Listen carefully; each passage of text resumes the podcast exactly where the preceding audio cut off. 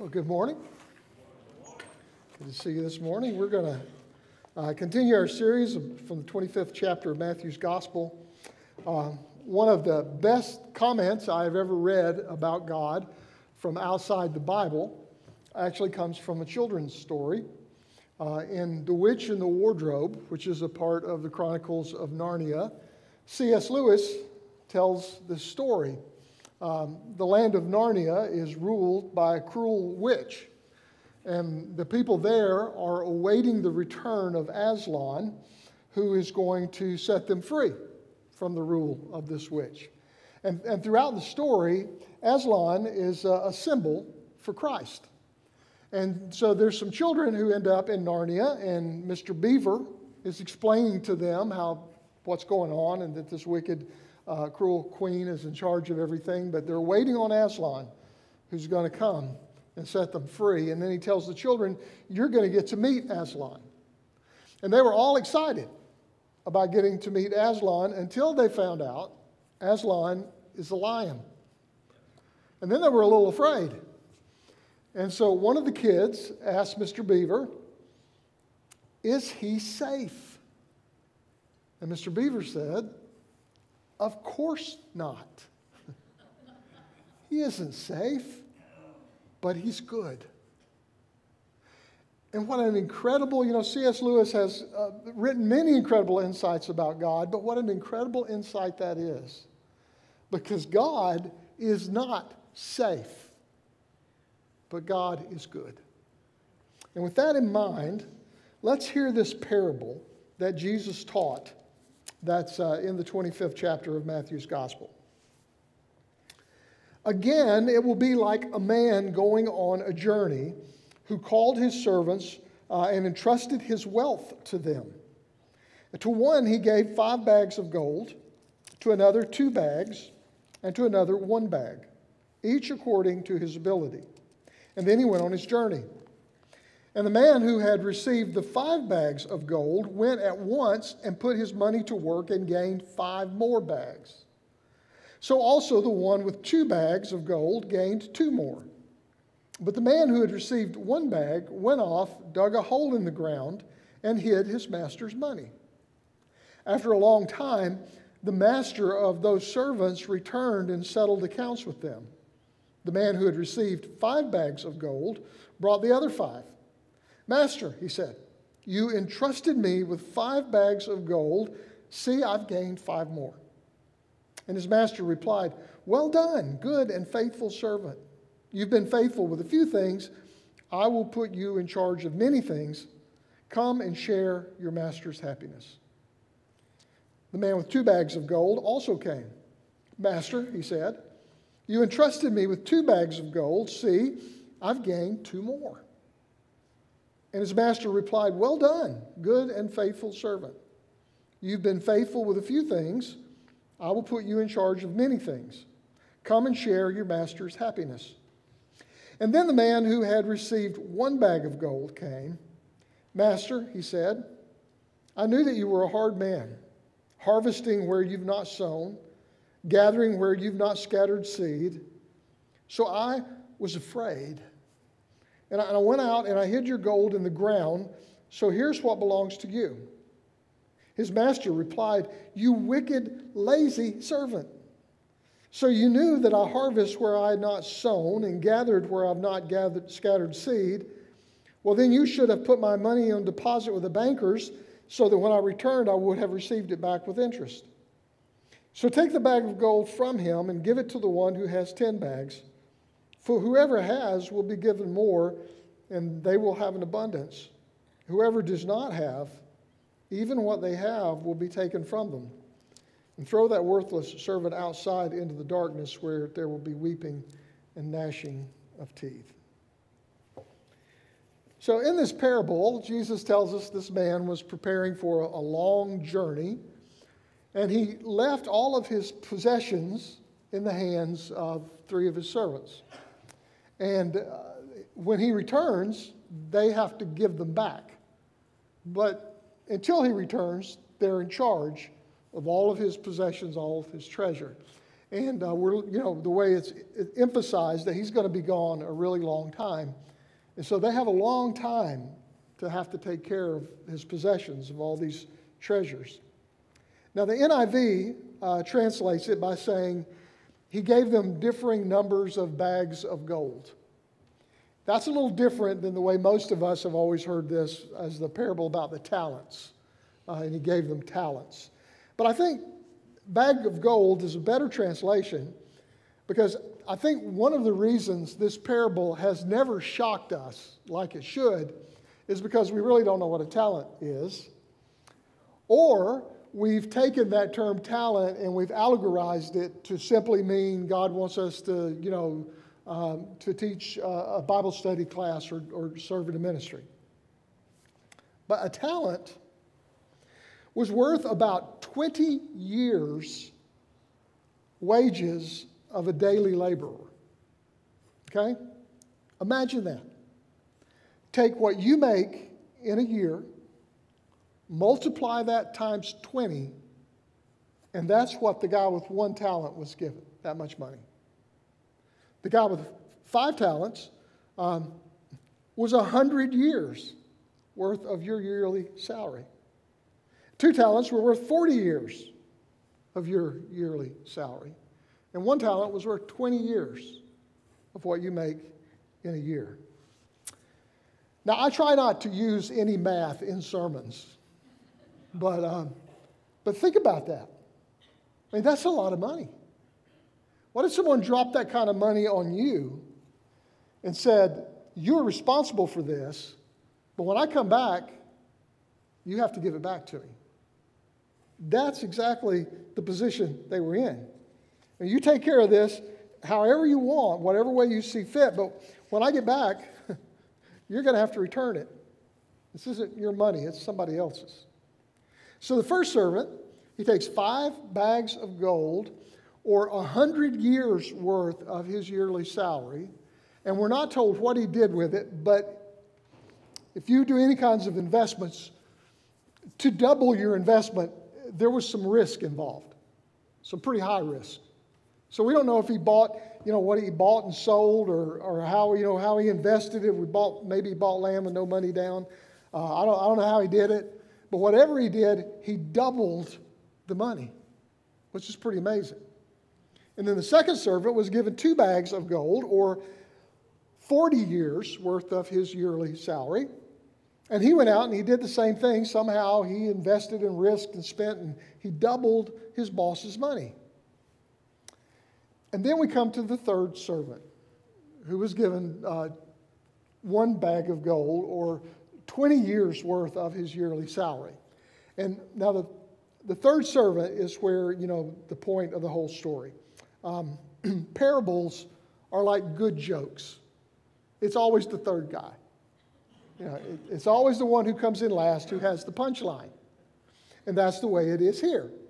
He took his one bag of gold, or 20 years worth of salary, and he buried it in the ground so that nothing could happen to it and he couldn't lose any of it. And uh, what happens, though, is because so many of us, we've heard this so many times, we know the third guy is the guy who gets into trouble. So we don't identify with him, we identify with the other two. But before we judge him too harshly, listen to this.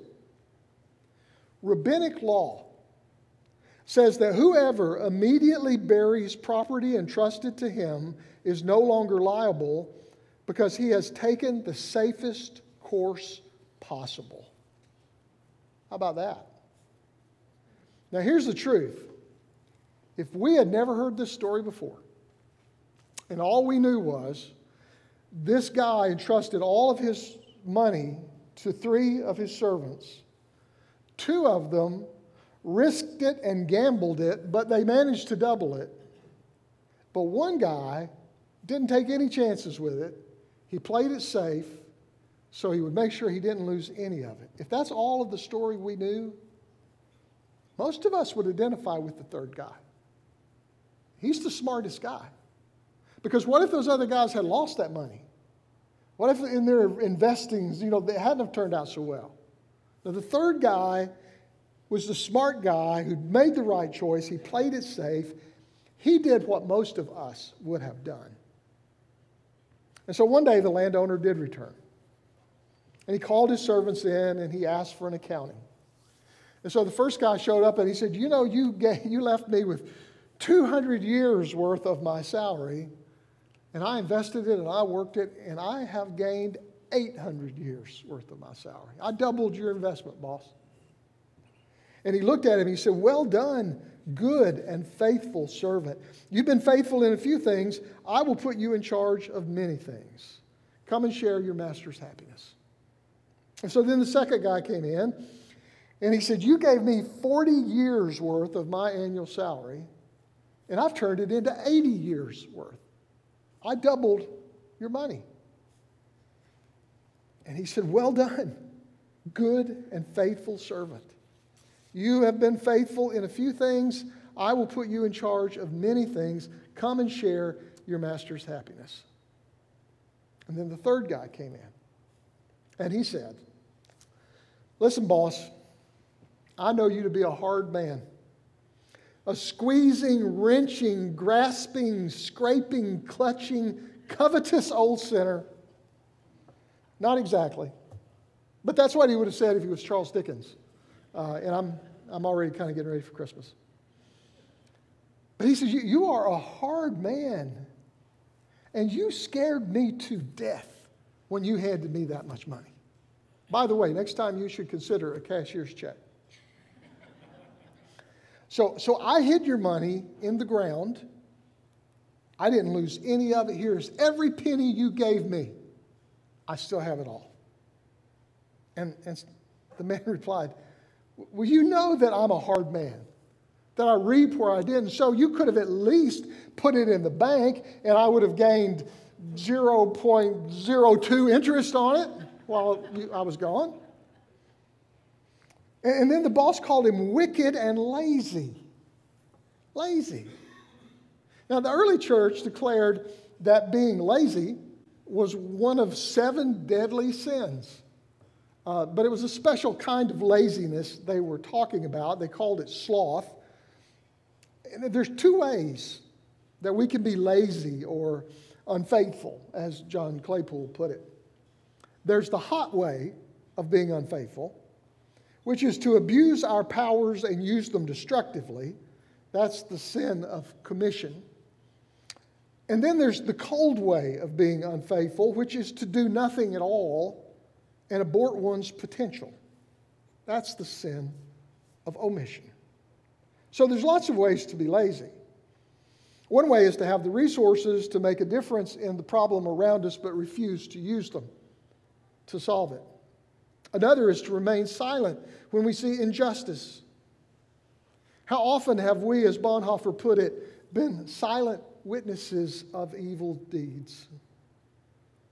You know, to withhold our welcome and our love to others is uh, less noticeable than to be abusive and mean, but it's still a sin. Commission, omission, it keeps us divided and angry and broken. It's the sin of accepting narratives and being too lazy to find out if they're true or not. It's believing what we're told just because we want to. It's the sin of laziness. The boss said he was lazy, but the servant said he was scared. He said, I was scared to death.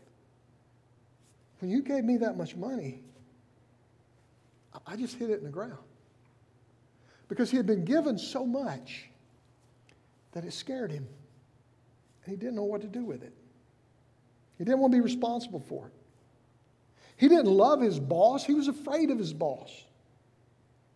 And, and there's a big difference between wanting to please someone and just wanting to stay out of trouble. And maybe Jesus was reminding us of the parallel between them and our relationship with God. Because there's some people who try to follow God out of fear. They're afraid that God's going to punish them if they mess up. So the goal in life is don't mess up. Follow the rules. Don't do anything wrong. Show up. keep your head down, look the part. And life becomes all about sin management. You don't really have to do anything good, just don't do anything too bad.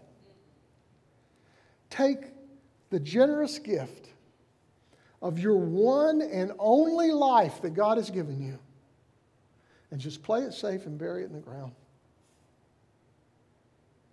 Others follow God out of love. They realize how incredibly generous this gift of life is.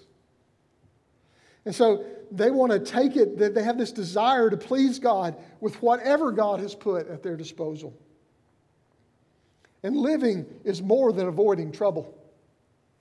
It may even be sometimes, as the late um, John Lewis used to say, getting into good trouble, making a difference for the kingdom of God. Did you hear the punchline? Two guys risked everything they had, and they were given happiness and joy. One guy played it safe, and he lost everything. I agree with John Buchanan, who wrote this. The greatest risk of all, it turns out, is to not risk anything or not care deeply and profoundly enough about anything to invest deeply and to give your heart away. And in the process, risk everything. The greatest risk of all, it turns out, is to play it safe and live cautiously and prudently.